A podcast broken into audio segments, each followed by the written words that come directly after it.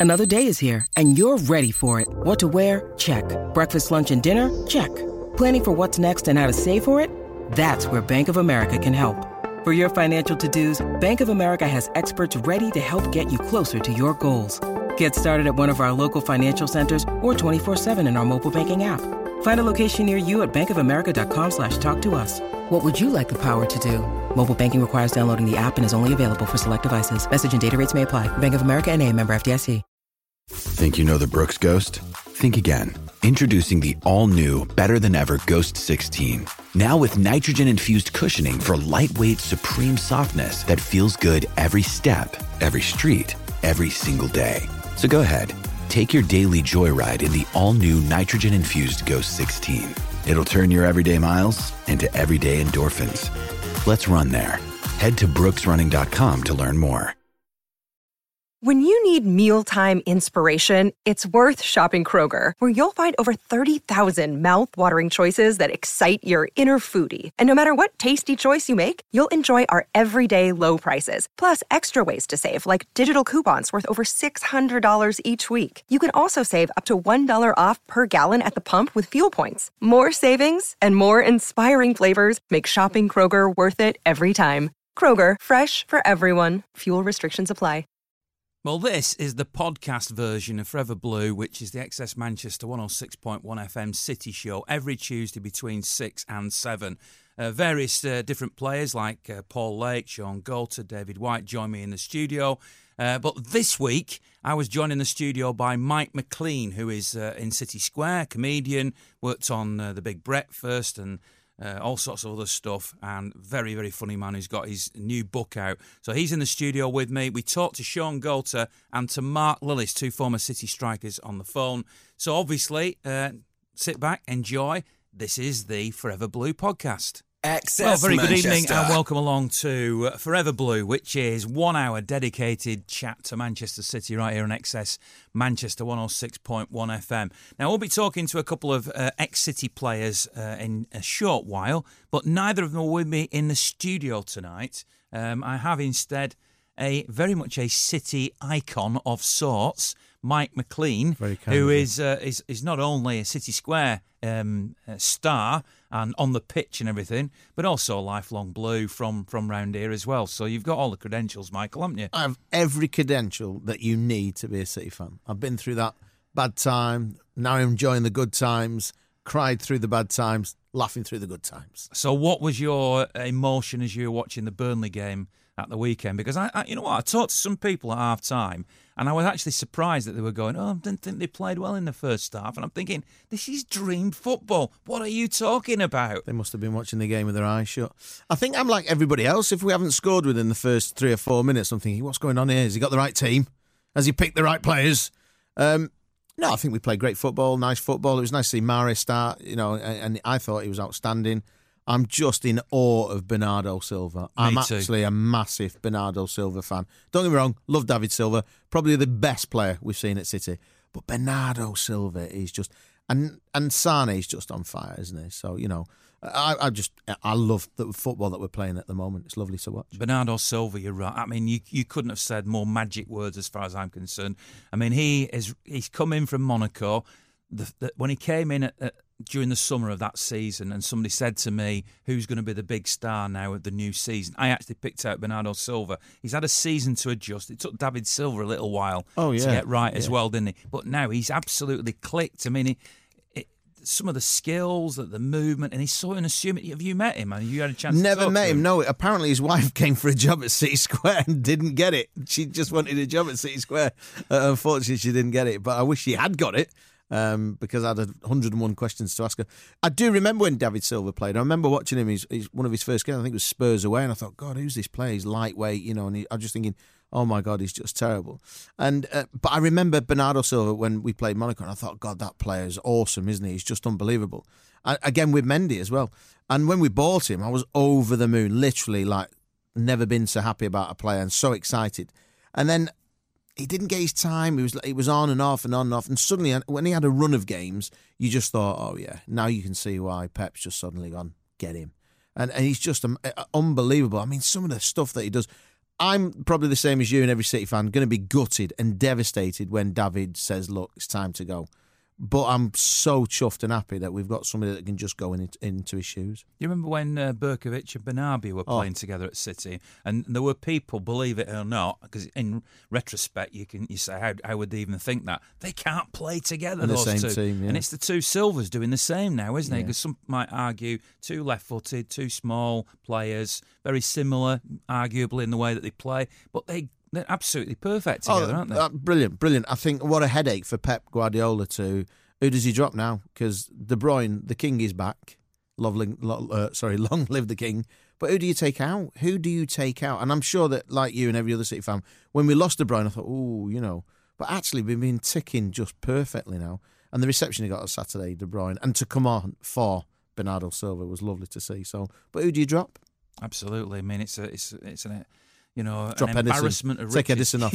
We hardly use him. Let's be honest. We hardly use him. The poor bloke's bored. I mean, I've I've got him some Sudoku books and thought, have a little go of them, son, while you're on. Just get rid of him. We don't need him. We've got a great back four, three, whatever, and just have another player on. Well, somebody said to me earlier today, you know, John Stones uh, has has been playing really well, and, and he was playing in a slightly different role, and and you know, playing at right back or whatever, he can play in deep midfield. And I said, how can you judge him on a game like that against Burnley? Nobody can really analyse a defender or a goalkeeper when the team is so dominant in possession. And, and the- opposition maybe have one pot shot in a game. How do you judge them? You can't really, can you? And the other player that's played well for me is Laporte as well. He's come on leaps and bounds, and like literally, he's just you can see him and Stones being being like I hate to say this, but the Bruce and Pallister of the day. Because let's be honest, footballing wise, they were two great centre halves, and I think Stones and Laporte, I think would probably be Pep's first choice. You know, um, God bless Vinny. He's just a little bit slow, and it showed that in the first minute when he got to. Um, Do you think it was a red card? I did actually, yeah, and I also thought I thought um, Sane was lucky not to get a, a booking as well because that was just petulant. Really, it was silly, you know. And if I'm really honest, if, if that had been the other way around and somebody had done it to City player, we'd be like, look, that was a red. So yeah, and that's just that him just being that yard too slow. So you know, I think as I was saying before, Laporte, great, great player. I tweeted out on Saturday night after I watched Match of the Day that I thought Vinny, who's my hero, Yeah. I mean, I absolutely idolise him, uh, should have gone for that. And a few people have said to me, well, he, he wasn't looking at the, the player, he wasn't, it wasn't premeditated. And I agree, he wasn't, and it wasn't premeditated, and it never would be with Vincent Kompany. Uh, but it doesn't have to be premeditated, does it? And, and somebody else said reckless can mean a yellow card. But I think you nailed it when you said if you look at it the other way around and that had happened against a City player, you would have wanted a red yeah, for that, wouldn't you? completely, completely. All day long, you'd have gone, "That's the red, that's the red." And um, and the pundits on Match of the Day were right. You know, I did like the line that Gary Lineker said. Well, he went for the ball and he got the ball, the wrong ball. Now, we are going to talk to two ex City players and get their verdicts on how City are playing at the moment, which is normally what we do right at the beginning with whoever's in the studio with me. And we've done a little bit of that now, but I also want to talk to you about you. Uh, not not everybody who goes to City Square and sees you in City Square will know your story. Um, but you have had a fantastic career in show business. You, you, you know, you were on uh, Richard and Judy uh, and various other things, and you've got this book coming out, and I want to ask you about that as well. um, but you also were a budding footballer at one point in your Did life. yeah? I think when I was about twelve or thirteen, it was one of those that they came to the school. They selected people for eleven weeks at Platt Lane. Brian Kidd was our coach, and off you go every Thursday. I'd Grab my bike, travel down there, and do the you know the training thing. And at the end of the eleven weeks, it was just one of those, you know, you're not quite good enough, or you're just a bit too short. And I was back See, then. ironically, Which is yeah, but back then, Ian, back then they wanted the big players, you know. And I was small. I was a small kid from, you know, born in Spain, lived in Levenshulme, come back, and I was small. But I used to get on my bike, I'd cycle, and I tell a story in my book about how I'd cycle there and how I'd, you know, I just remember that the, the call, you know, that right, stay, stay, stay, stay. I'm afraid you lot. It was like the X Factor of the day, you know.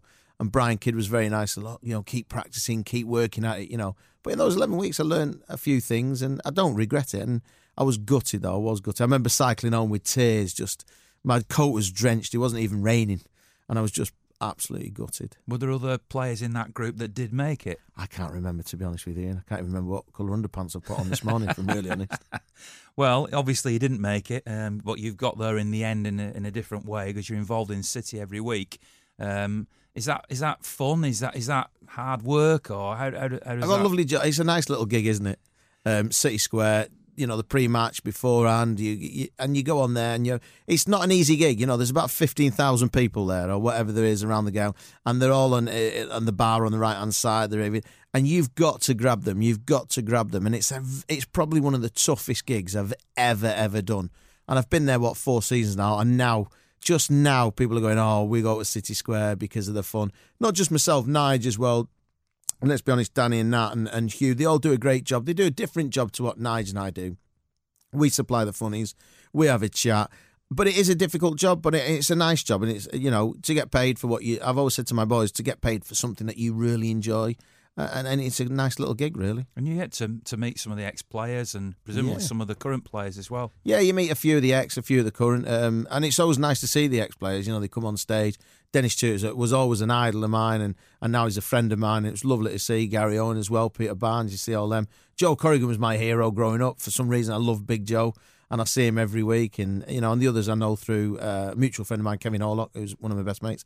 So it was, it is nice, and you have a little laugh with them. And I don't know about you, but I love the stories from when they when they played. You know, I, I was lucky enough to play out in uh, in Spain in a celeb game once with Paul Gascoigne, and I just didn't want to leave the dressing room beforehand because the stories he had were just fantastic. You know, and there was Lee Sharpe and Brian Robson. So when you got them three, just telling stories, you you you know as well as I do, you just don't want to go, do you? Well, on that basis, I've invited you in to tell me one or two of your showbiz stories. So come on, dish some dirt, tell us a story or two. If you buy the book, don't hide behind that. Come on, you got to tell us at least one or two. There's loads of stuff. I mean, there's the story of how I started off in Nickelodeon because I started off in Nickelodeon, then I wrote a show called Mad for It, went there, and then from there went on to the Big Breakfast. I think the Big Breakfast was probably the the fun days, you know.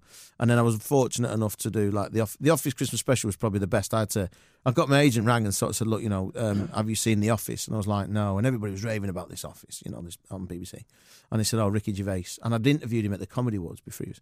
He said he wants you to um, have a read of this part. So I get this script and I'm like, right, okay. I go and read it in front of Stephen Merchant and I'm like, right, okay. And they're like, yeah, all right, no worries. Nothing.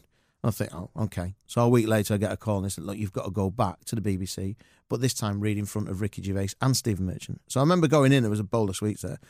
And uh, he said, "Hi, how are you doing?" I was like, "Oh yeah, good." You know, and he knew me, and I knew him. And uh, and uh, he just, I mean, he goes, "Have you seen The Office?" And I went, "Well, you know." Um, and he went, "You haven't, have you?" And I went, "No." And he was like, "Right, so we're giving you a job," and he was ripping them. He's just ripping me to bits. So at the end, I read, and and I just remember this big bowl of sweets on the table. And he went, "I said, oh, can I have one of them?" He went, "Yeah, yeah, take take one, take one." And he was telling me about The Office, and I just picked up the bowl of sweets and poured them all in my bag. I went, "Oh, the kids will love them," and just zipped it up. And he was just crying with laughter. Really, he was just he was just laughing, and and from that, I think I probably got the gig. I don't know whether I was right for it or not, but I did get it. And he was just a really nice man. But all he wanted to do was when we were filming the, the Christmas one, he just wanted to make you laugh. He just wanted to make you laugh and make you laugh, and he didn't. We blocked it in the morning. We rehearsed it in the morning. Come come in the afternoon. We were ready to film it. All the extras are there. And I remember I was on on, on the stage with Bubble. It was Bubble from Big Brother and the the uh, guy from the Halifax adverts. You know, with the glasses. I can't, Yeah. Howard. Yeah, Howard, And. I just remember this big big fat lad going, "How's he got this?" And I just couldn't stop laughing. And then Ricky Gervais came on dressed as Austin Powers, didn't say the line that he should have said, and just threw me.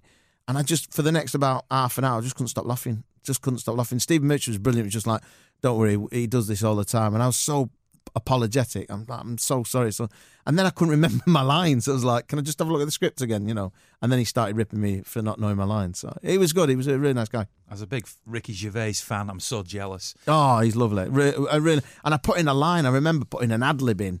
And I said, I'll, I'll take that. He went, no, no, no, keep it in, keep it in. Because at the time, there was Howard, he was going, who gives you extra? And I got the crowd to go, who, who, who? And if you watch the clip, they actually say it. And he went, keep that in, keep that in. Brilliant. You work with Richard and Judy. I mean, since we're in Manchester, we're here in Yeah. Spinningfields, where XS Manchester Studios are. Um, obviously, I, I, the other person I'm a big fan of is Steve Coogan and uh, Yeah. Alan Partridge, and I can't help looking at Richard and thinking, surely that's who Alan Partridge was uh, was asked- idolised on. I asked him one day. On. I asked him one day in the office. I said, "Is it true that Rich, you know, uh, Steve Coogan based Alan Partridge on you?" I can't repeat what he said, but it went the long lines of no, and he was of laughing. No, they were they were really nice. I think I think if Richard Blackwood was doing like the bits that I was doing beforehand, and Judy didn't take to him for some reason, And then I got a phone call from a producer saying, "Look, we're doing an old outside broadcasting Blackpool. Can you do it?" And I was like, "Yeah, yeah." So I went to do it, and uh, he remembered me because I'd given a cake to him to say goodbye to this morning.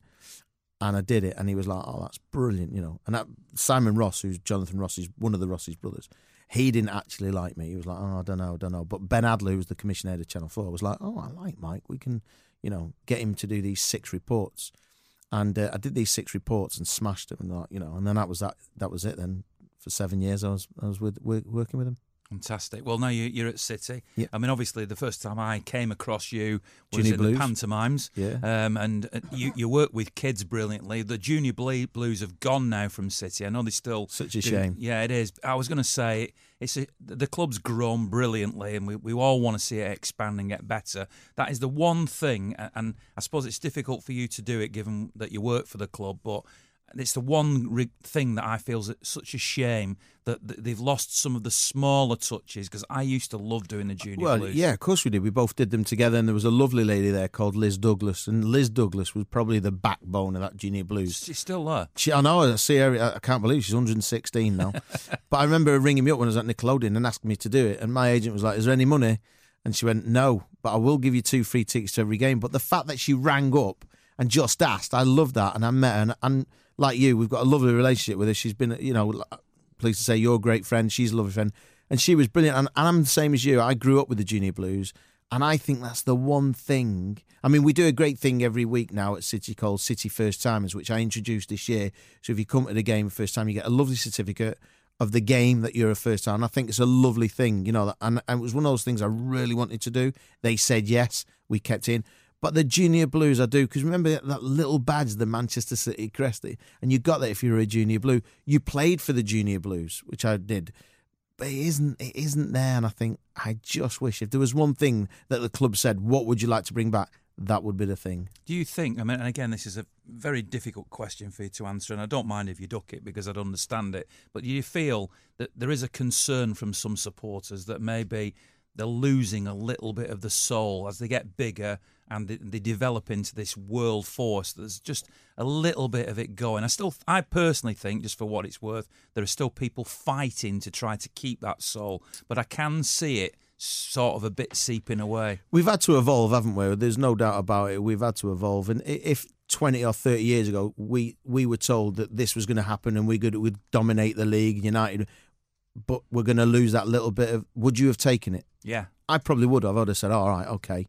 So there's sacrifices, and I think that's unfortunately one of the sacrifices that we've had to sort of lose in order to be where we are now. I do think, yeah, if I'm perfectly honest, yeah, I do. I miss Maine Road.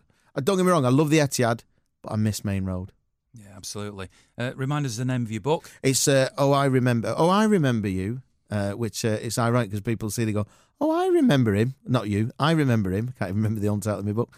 Oh, I remember him, and uh, it's on Amazon, or you can get it through mikemclean.co.uk. Uh, Mike Squeaky McLean, McLean. actually. There you go. Right, okay, well, we don't go anywhere, obviously. We've got uh, two City legends on the way. First up and next up is the one and only Shaun Goater. XS Manchester. So this is XS Manchester 106.1 FM. Uh, I'm Ian Cheeseman. This is Forever Blue. Don't forget we're downloadable as a podcast. So if somebody has just walked in the room now and goes, "Just heard that was that Mike McLean with with the new book on just a few seconds ago?" It was. I'll say. Yes, it was, and the book is available Amazon, so you can get it in for Christmas. And if you want to listen to what he's just said, because he's just told us a couple of great stories, download the podcast. Uh, I will tweet out the link. XS Manchester tweet out the link. I'll put it on my Facebook and all that business, and uh, just click on it and subscribe, and then you'll get it every week. Uh, so I'm Ian Cheeseman. Mike Squeaky McLean from City Square and uh, so many other things is sat with me in the studio. Uh, and actually, he should have been in the studio with me tonight, and he didn't send me a note from his mum.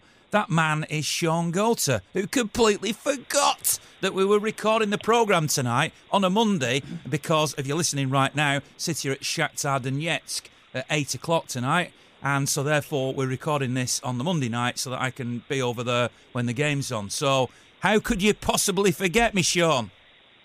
I know. You know what? I'm going to have to just take this one on the chin. I can't even blame it on technology. I put it in my phone. I just never got my reminder, which was two hours before. It just never reminded me. So I do apologize sincerely. Uh, I, I owe you, especially if I could turn up. That was the worst excuse I've ever heard from the goat. That is, I wouldn't even feed him now. If if he was playing now, I wouldn't feed him. That was him arriving on the far post too late when the ball had gone out. Wasn't Listen, it? because he's such a legend, he can get away with it. He can. Uh, right, Shaun, let's talk about the football then. Get, you on safe ground. Um, the performance against Burnley at the weekend, what do you make of it? Well, yeah, so, you know, another superb performance by City and one I expected, you know, because Burnley, you would, would you know, they the, how they set up and how they have their players work hard, but they were always going to be a team that look for the set, the odd set piece uh, and the odd and the odd counter attack. So yeah, it was about us dominating the game, and and as we did. So you know, pleased that we were able to score as many goals because. Um, as everyone says, it feels Liverpool's gotten closer. Well, we want to take one of the equations right out right out the uh, out the game for them, and that's goal difference. So as long as we keep scoring goals like that, we'll be uh, we'll be uh, on for another one. Were you at the game, or did you just miss it because you were still at home? His, uh, his phone I, didn't I remind him. At the game. I, actually, I wasn't at the game. You um, wasn't right. Well, I'll tell you something that happened at the Shaun that you should know about at that, this game. The, the crowd was singing your name feed the goat and he will score. And it was prompted by the fact that the Burnley fans were singing, Where were you when you weren't very good? And City yeah. fans were reminding them of your goals against Burnley because you scored a few, didn't you? This is why I love my fans, you see. They're, listen, this is just, they're just awesome. Out of this world, you know. They, they, well, exactly. You know, where were we when we weren't so good? Well, there you go. I love that. Go on, let's be having yeah. Remind me, can you remember the goals, or do they all blur into one? Because you got that many, didn't you? Oh, uh, against Burnley. Um, yeah, a couple. Yeah, a couple goals. I think one one that sort of stands out. Little link up with Paulo Wanchope in one of the games, and Paulo done a nice little clever back heel and sort of run to the keeper and, and tap that in. Remember some celebrations with the mascot. Um, so yeah, Burnley game was always the game, you know, apart from the derby, is when do we play Burnley? no, obviously, people for me. I've heard I've heard people, and I, have mentioned this to Mike before, saying you know City, City, didn't play well in the first half against Burnley, or or actually being more generally sort of critical. Getting almost that the word I can think of is blasé. They're getting blasé about City's performances. I mean, you know, 5 0 win at home to Burnley. You know, well, expected that. Yeah, yeah, that type of language. You can't yeah. possibly think that way, can you? Well, listen, we always heard a saying that, you know, every game is hard, every game is difficult uh, in the Premier League. Well, yes, that is true to a degree, and I think that when teams come slightly off, then we punish them.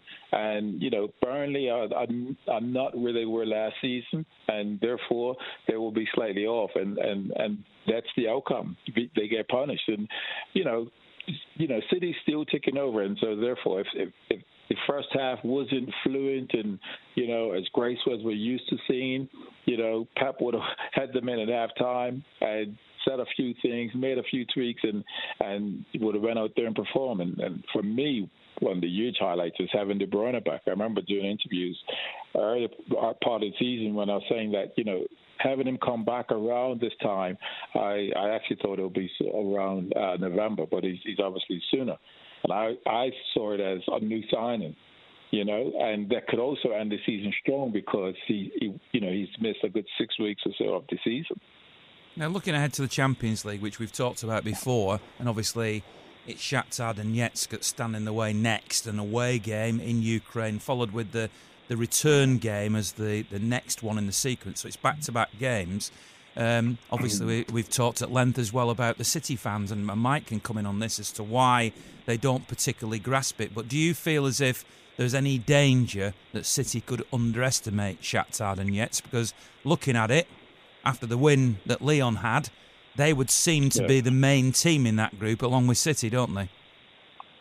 Well, yes, and City will not underestimate because, again, you know, Champions League, everyone outside of City is looking to see just how City's going to fare in these games, and will City be the real rivals, challengers for for for whichever team you know that that may go on to win it. And that's and, and I, what I mean is whether that's City or any other teams, and they're looking to see. So you know, when we play games, like i.e., like Lyon, and then we we we don't um, perform to the levels that, that everyone expects, then the huge sort of criticism comes out. And therefore, I think it's important, certainly from, from City's point of view, to to sort of influence the neutral fans that everything's in order. So it's important that City win games like like tomorrow evening uh, because so quickly doubt will come in, and you can get a team like Real Madrid can go and lose a game like that. But the doubt, I know they're having bad form right now, but or let's say Barcelona, the doubt wouldn't creep in so quickly. So I think it's just important that you know to perform well uh, in terms of getting the results and keep ticking over and, and, and progressing. Where do you stand on the Champions League, Mike? I think this year, I don't know if Shaun will agree with me, we've just not been as I don't know if the word's fast or we've been, you know, normally we rip teams apart, don't we? And this year, and, and Yeah. especially against Lyon, I was a little bit disappointed. I don't know if you're the same, Shaun, but I just thought we just didn't, we weren't clicking or we weren't, uh, you know, out of the, uh, um, what's the word? I'm, we were just at 60, 70%. Is that right to say, Shaun? Yeah, yeah, and- the, the, the Lyon game again. I think you know the, the, these French teams. Some of these French teams are not bad. You know they've got some really talented players, and you see lots of teams are recruiting players from from the different French uh, from French teams. So we we didn't go to blocks fast. We were caught caught off guard, um, and it looks as though you know. Okay, are we one of those teams that's really going to be challenging for a Champions League? So I think we're we were a yard behind, but we won't be taking certainly tomorrow night's game uh, lightly at all. Even our second game, I still wasn't completely impressed. Even our, you know, but like I think, like Sean says, we've got the goal. Uh, we've got the goal. We've got we've we've got, we've got the goal back. We've got Kevin back. So you know, But but my question to you, Mike, because I've asked other people about this, and you can feel the vibe, particularly outside the ground. And obviously, I talk to a lot of City fans, and I know Sean does as well. But why is it that City fans don't go into, you know, and not buying into this? And is that making any difference? It shouldn't really. I mean, it shouldn't make any difference what the fans. I'm sure you'll agree, Shaun. I remember when I did the match on Sky One. I remember Graham Taylor telling us, "When you're playing football, you will not hear the crowd." And I thought that's rubbish. You can't, but you don't. You never hear the crowd. So I'm thinking with 11 professional footballers, they shouldn't. They should just play that football. Correct me if I'm wrong, Shaun, but when you play, you don't do you? You just concentrate on that game, and you know later on if the goal goes in, yeah, you'll hear that cheer. But you're so concentrated on that game, aren't you? And it shouldn't make a difference. No, it shouldn't. Not at all. The, the, the, the guys will be so focused and tuned into their roles and responsibilities and in the current activity of what's happening. So they wouldn't hear this, you know, the, the crowd. But at the same time, when you hear the crowd is when the game is three, you know, you're, you're three goals up or four goals up. That's when you start to hear a little bits of the crowd. But but again, you're you're still pumped because you're you're doing well. You know you're the game is essentially in the bag, and you're you're looking to put on even a, a you know to finish off the performance. So um, for the most part. Those players won't hear the crowd, and uh, until again they score is somewhere around three or four nil, and then they start to hear the odd, you know, cheer as to an excellent pass, an excellent bit of skill, you know, and the oohs and the ahs with, with close shots. Where are you, Mike, as a fan? As a fan now, just as a pure fan, where are you on the Champions League versus the Premier League? I'd love to have the Champions League. If it was a choice between one of the two, Do you mean? Yeah. Definitely Champions You League. see, you see, Sec- you I'd, I'd come and second. I, I'd come second and have the Champions League every day of the week. see, you and I seem to be the odd ones out on this. What as Shaun said, he'd love the league. What, what, what do you reckon, Shaun? You guys are microwave fans.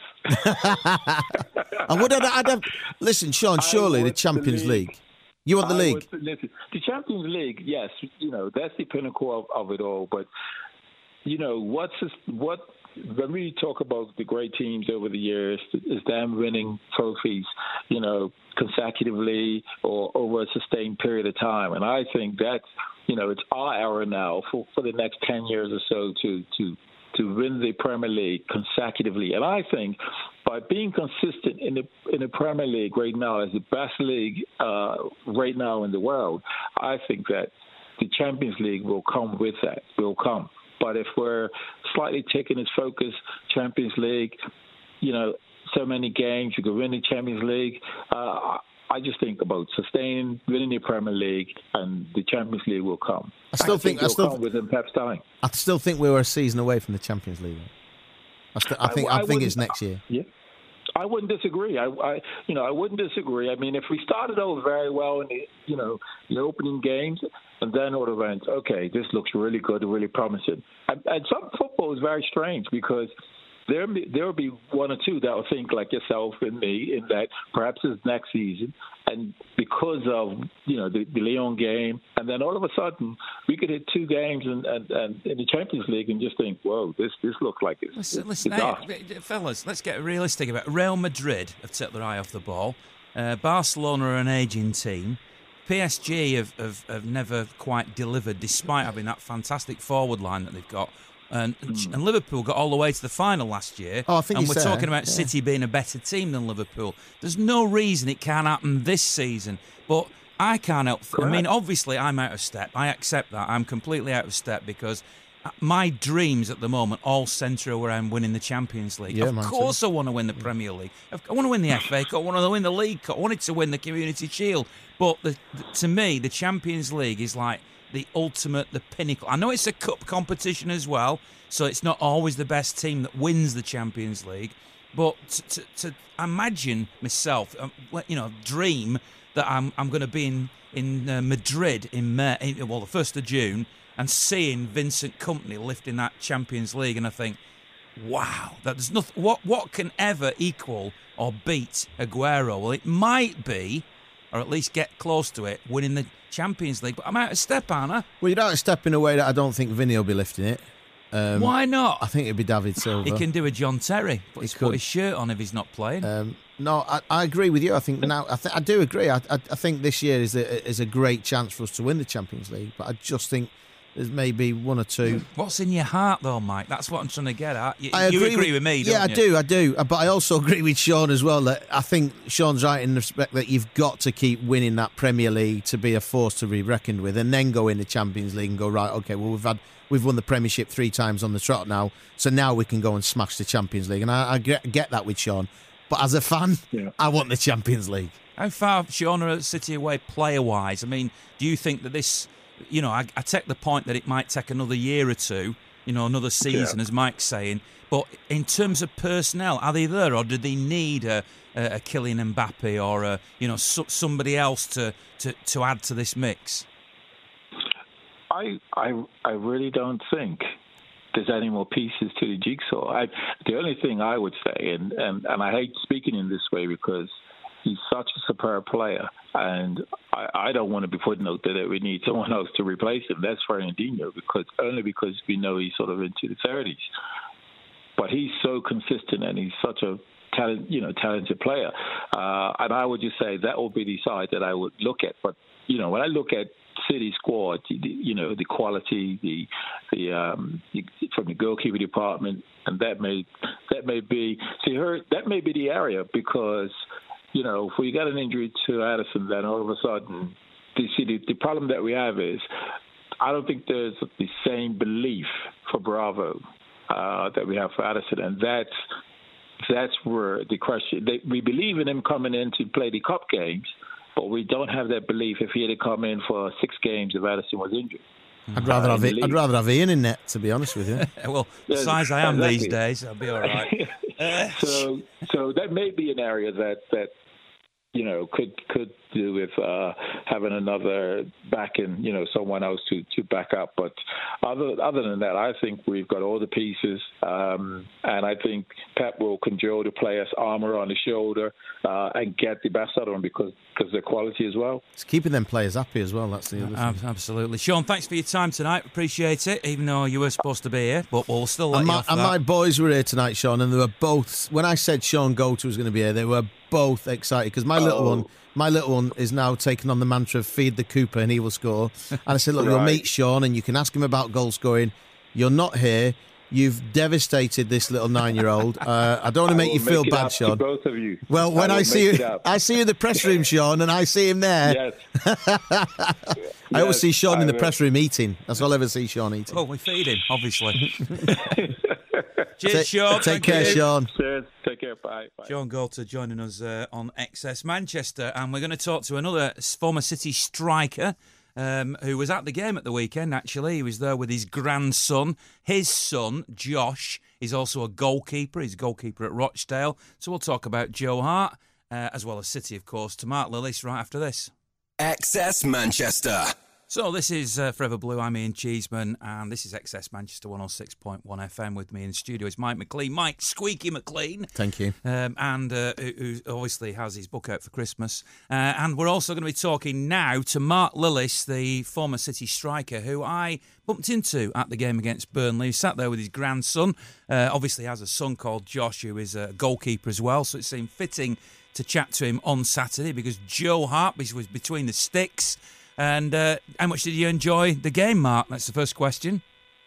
Oh, very good, fantastic. Thought first half we, we could have maybe gone in two or three nil up. Obviously, Joe's made a couple of fantastic saves, but uh, you know we kept going and um, obviously ended up five nil. But um, I really, really enjoyed it, and uh, my little lad Colin, who, who, was with me, enjoyed it as well. But he was a little bit scared of heights, so it was. Uh, he asked me not to jump up if City scored or when City scored, but uh, I did jump up. But I made sure that uh, I had all of him. You were high up there, weren't you, in the third tier? Wow, we was, yeah, we was, yeah. Comes with a parachute, that. yeah, and is it a coincidence that your grandson is called Colin, or is this after the great uh, Mr. Bell? No, he's Cohen. Cohen. Col- ah, right, Colin. right. Yeah, sorry, yeah, Cohen. Right. C uh, C O H E N. Right. Cohen. Well, I was going to give you credit for that. Anyway, you have No a son problem. called Josh. He's obviously a City fan. He, he is a Burnley, sorry, a Rochdale goalkeeper. And I know you told me when I spoke to you at the game on Saturday that he's always looked at Joe Hart as a bit of a hero. Yeah, he has. He has uh, over, over his career. He's always uh, looked up to him. Um, not had the chance to meet him yet, I don't think, he's played against him. But uh, no, like I said on, on Saturday, he's, he's a role model, uh, role model for uh, for young players, especially goalkeepers. Did you watch Joe Hart's performance then with with you know different way of looking at it because you're so used to watching your son playing in goal? I know you were a striker, but you've also been a coach. Do you do you look at the goalkeeping performance differently now than you used to do? Oh yeah, definitely. Now you know it's about distribution now with the goalkeepers. I know Joe was taking his time to uh, on his goal kick. So, um, but but I knew I thought Burnley came out and, and tried to have a, have a have a go at his first half, but. Uh, no, uh, I think Joe was trying to, you know, settle the crowd down and settle settle uh, everything down. But um, you know, in the end, we, we got the five goals. But um, you know, like I said before, first half, I thought he was excellent, Joe.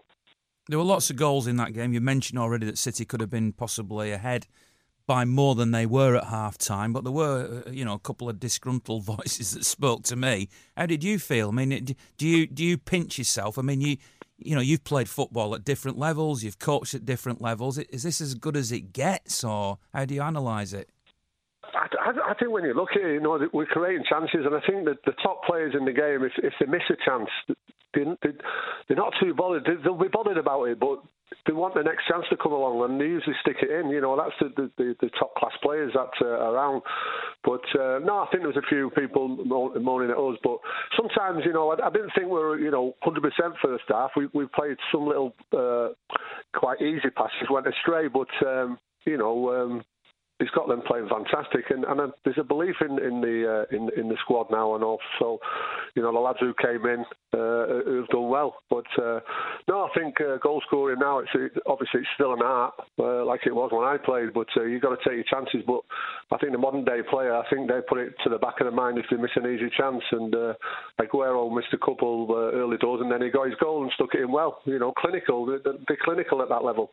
I'm going to ask you a question now that, uh, that, that I don't know how much you saw of it, but you you went you played at Maine Road. You played in a different era when the club was different. You went along for the proper match day experience on Saturday. You sat up in the top tier with your grandson. Did you see anything that happens like Mike McLean in City Square and all the stuff that happens around it? I mean, Just I say yes, some Mark. guy at City Square. I heard some guy at City Square shouting and bawling when I was walking past. But, uh, but no, that's um, th- th- that's all. It's modern. It's modern now, and it technology in it, and social media and everything. But um, no, I was talking to Colin uh, about the the Maine Road experience and going down there, and actually about Colin Bell was one of my favourite players. And uh, but that the game has moved on. You know, as, a coach, you have to move on with it. And uh, unfortunately for me, I've stayed in the game and Uh, at the moment, I'm not in the game, but I'm still looking. But uh, no, the games. I, I enjoyed the game on Saturday. I, I enjoyed, you know, going and watch the warm ups and see if there's any different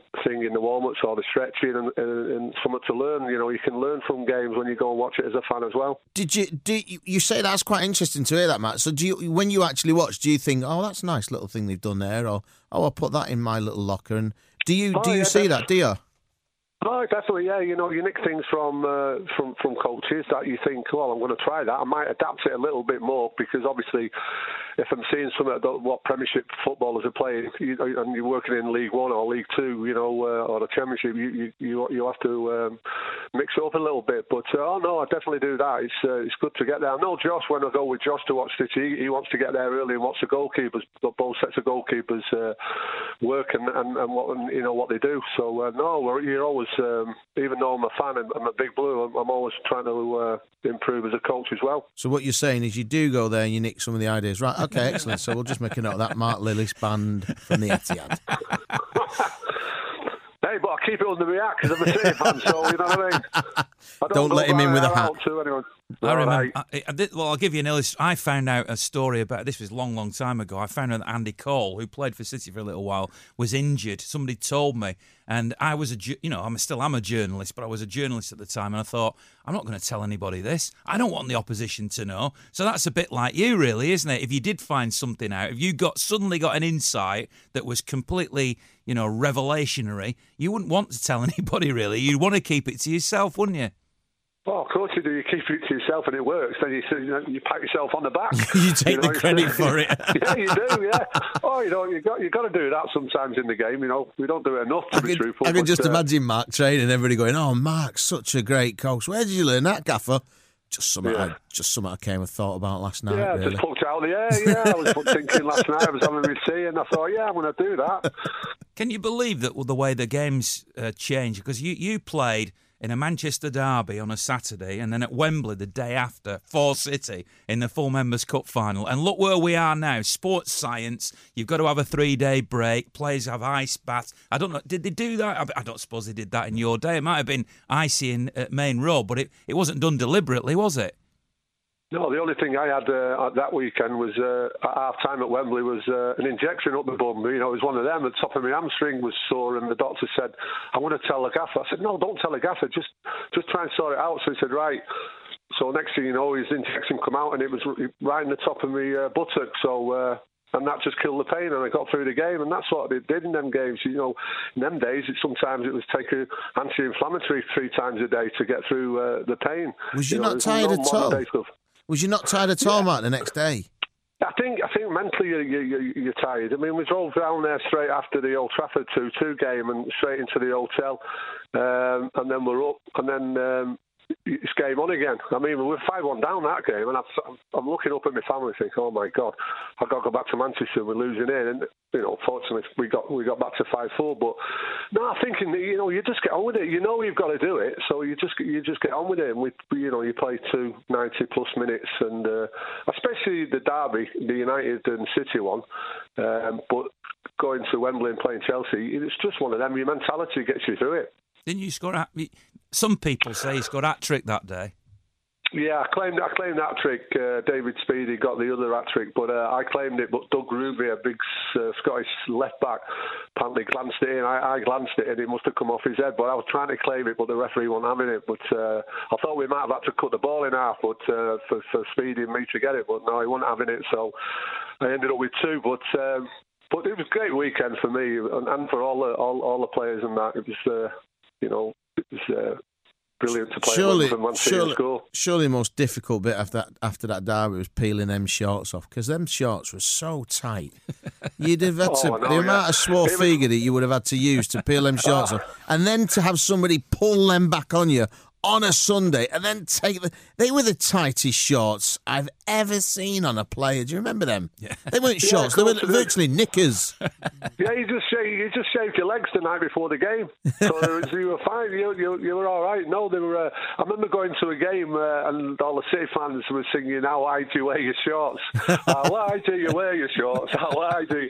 And I'm laughing my head off. This was about about a year ago, like so. They remember me then, but yeah, when I look at photos uh, from them City Celtic games. God, them shorts were like hot pants, weren't they? Oh, you're not wrong. Let me ask you both one final question to finish this week's uh, uh, um, Forever Blue, which is really where you came from and why you were a Blue. Because I'll ask Mike in a second, but your your dad presumably was the reason, uh, Mark. Because I, I, I met your dad. He used to be on the door at, at Lancashire County Cricket Club doing the car park, and what a lovely fellow, by the way.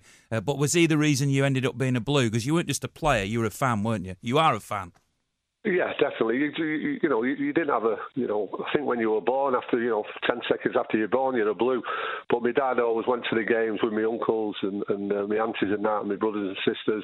We're, we're always blue. And, and that's it, you're right, I'm a fan, you know, and, and to, to put the shirt on and, and score on my home debut was, was fantastic. And no one can take that away from you, even though I got sold um, at the end of the next season. Um, you know that's another story. But no, you, you, it comes from from when you when you're uh, you know when you get born, you're either a blue or a, or a red. So we, we were a blue family. So and, and, you're just so passionate about it. You know, it's uh, we've got some great memories uh, of me going to watch cup finals in '69 in the FA Cup when Neil Young scored, and obviously when I played for, for us. So um, no, it's, it's great memories.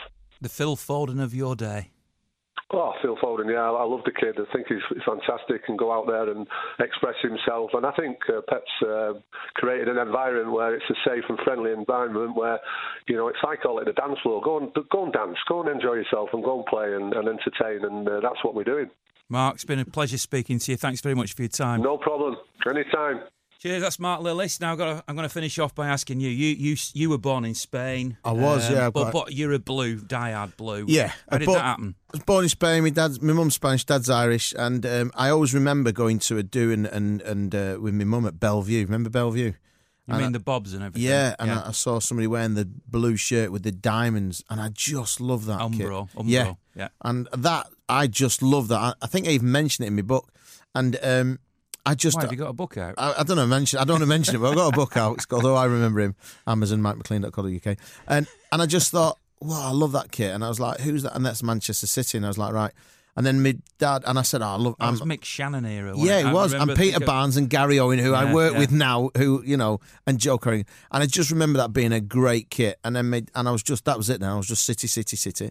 And then my dad had a friend called Alan who used to go every week. And my birthday was in August. It still is. I've not changed it.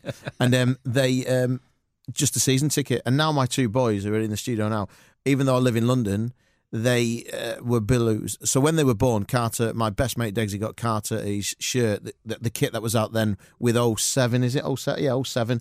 And then when Cooper was born, I got him with 09. So they're both framed. In fact, Gary Owen framed him for me. so they sit with the kit, and they are the two. And when we won the league, my boys were at school with their City kits on. They went, Oh, you're jumping on the bandwagon. And they were like, "No, my dad's a City fan. Where's?" And I went, "No, mate, they're not." And he went, heard the accent and went, "Oh no, you, you're, you're a City fan." And these two are City fans, and they're they're the bigger City fans than me. Do they sing? They don't sing, thank the Lord. They don't sing. Oh, because I was going to get him to sing, but they're giving me the old. No, he won't sing, and he won't sing. No, but you've seen him. You you know they they. Uh, do you know what? You getting back to the Junior Blues. I just my niece came to the Junior Blues when she was little. I don't even remember, and I just wish that it was around because these are the two that you know. Absolutely, they'd love it. Yeah, they'd love it. But my, they love City Square, so it's been absolute pleasure having you. Oh, here. it's always a pleasure. And, Thank and, you. And obviously we. Thanks for having me. And the, the number of City fans that say how much they love, genuinely love watching you. Oh, bless you. You know you're so funny and so natural, oh, and so cheers, genuine, yeah. and everything. So thanks very much. No, no, thank you, thank and, you so and we'll much. have you, we'll have you back before you know where you are. That's thank it for now. Uh, the game obviously is, is not too far away. This was pre-recorded because I'm over there now, sat in the stadium. What a great result! I wanted the shows was finished. What a great result that was! I didn't see that score coming, did and you? You know what? I'll be on the plane soon, and I'll be back tomorrow night, i.e., Wednesday night, on the Wednesday Club. So see you then. Okay, round two. Name something that's not boring. A laundry? Ooh, a book club. Computer solitaire, huh? Ah, oh, sorry, we were looking for Chumba Casino. That's right. ChumbaCasino.com has over 100 casino style games. Join today and play for free for your chance to redeem some serious prizes. ChumbaCasino.com. No purchase necessary. Full prohibited by law. 18 plus terms and conditions apply. See website for details. Judy was boring. Hello. Then Judy discovered ChumbaCasino.com. It's my little escape. Now Judy's the life of the party. Oh, baby, Mama's bringing home the bacon. Whoa, take it easy, Judy. The Chumba life is for everybody. So go to ChumbaCasino.com and play over 100 casino style games. Join today and play for free for your chance to redeem some serious prizes. chumba ChumbaCasino.com. No purchase necessary. Void where prohibited by law. 18 plus terms and conditions apply. See website for details.